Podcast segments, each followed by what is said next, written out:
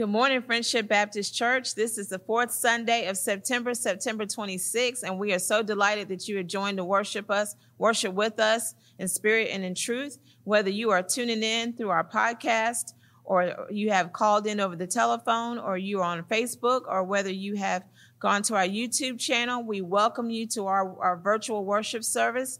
And for those that uh if you are on Facebook, we ask that you please share it. That's an easy way to evangelize to your friends and family on social media. And if you could click the um, share button, that allows others to also worship with us. For those that were have a birthday in the month of September, we we thank God for allowing you to see another year. Happy birthday to you, and have a great, gorgeous day. On Tuesday, September twenty-eighth is National Voter Registration Day. If you are turning eighteen very soon, please make sure you register to vote. You can see me for any voter registration application. You can go to the Aiken County Government Building located on nineteen thirty-one University Parkway, or you can also go online at votes, S C votes dot org to register to vote.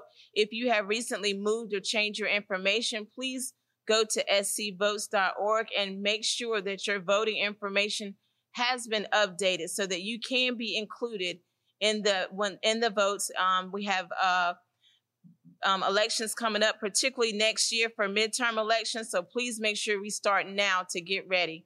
Tuesday, September twenty-eighth is National Voter Registration Day. Thank you. Also, um, we are still in the, the numbers are still there. They're still rising, maybe not as fast, but the Delta uh, variant of the coronavirus nineteen is still around. There are still, just a reminder to let you know, if you feel symptoms or you've been exposed to someone, please make sure that you go get tested.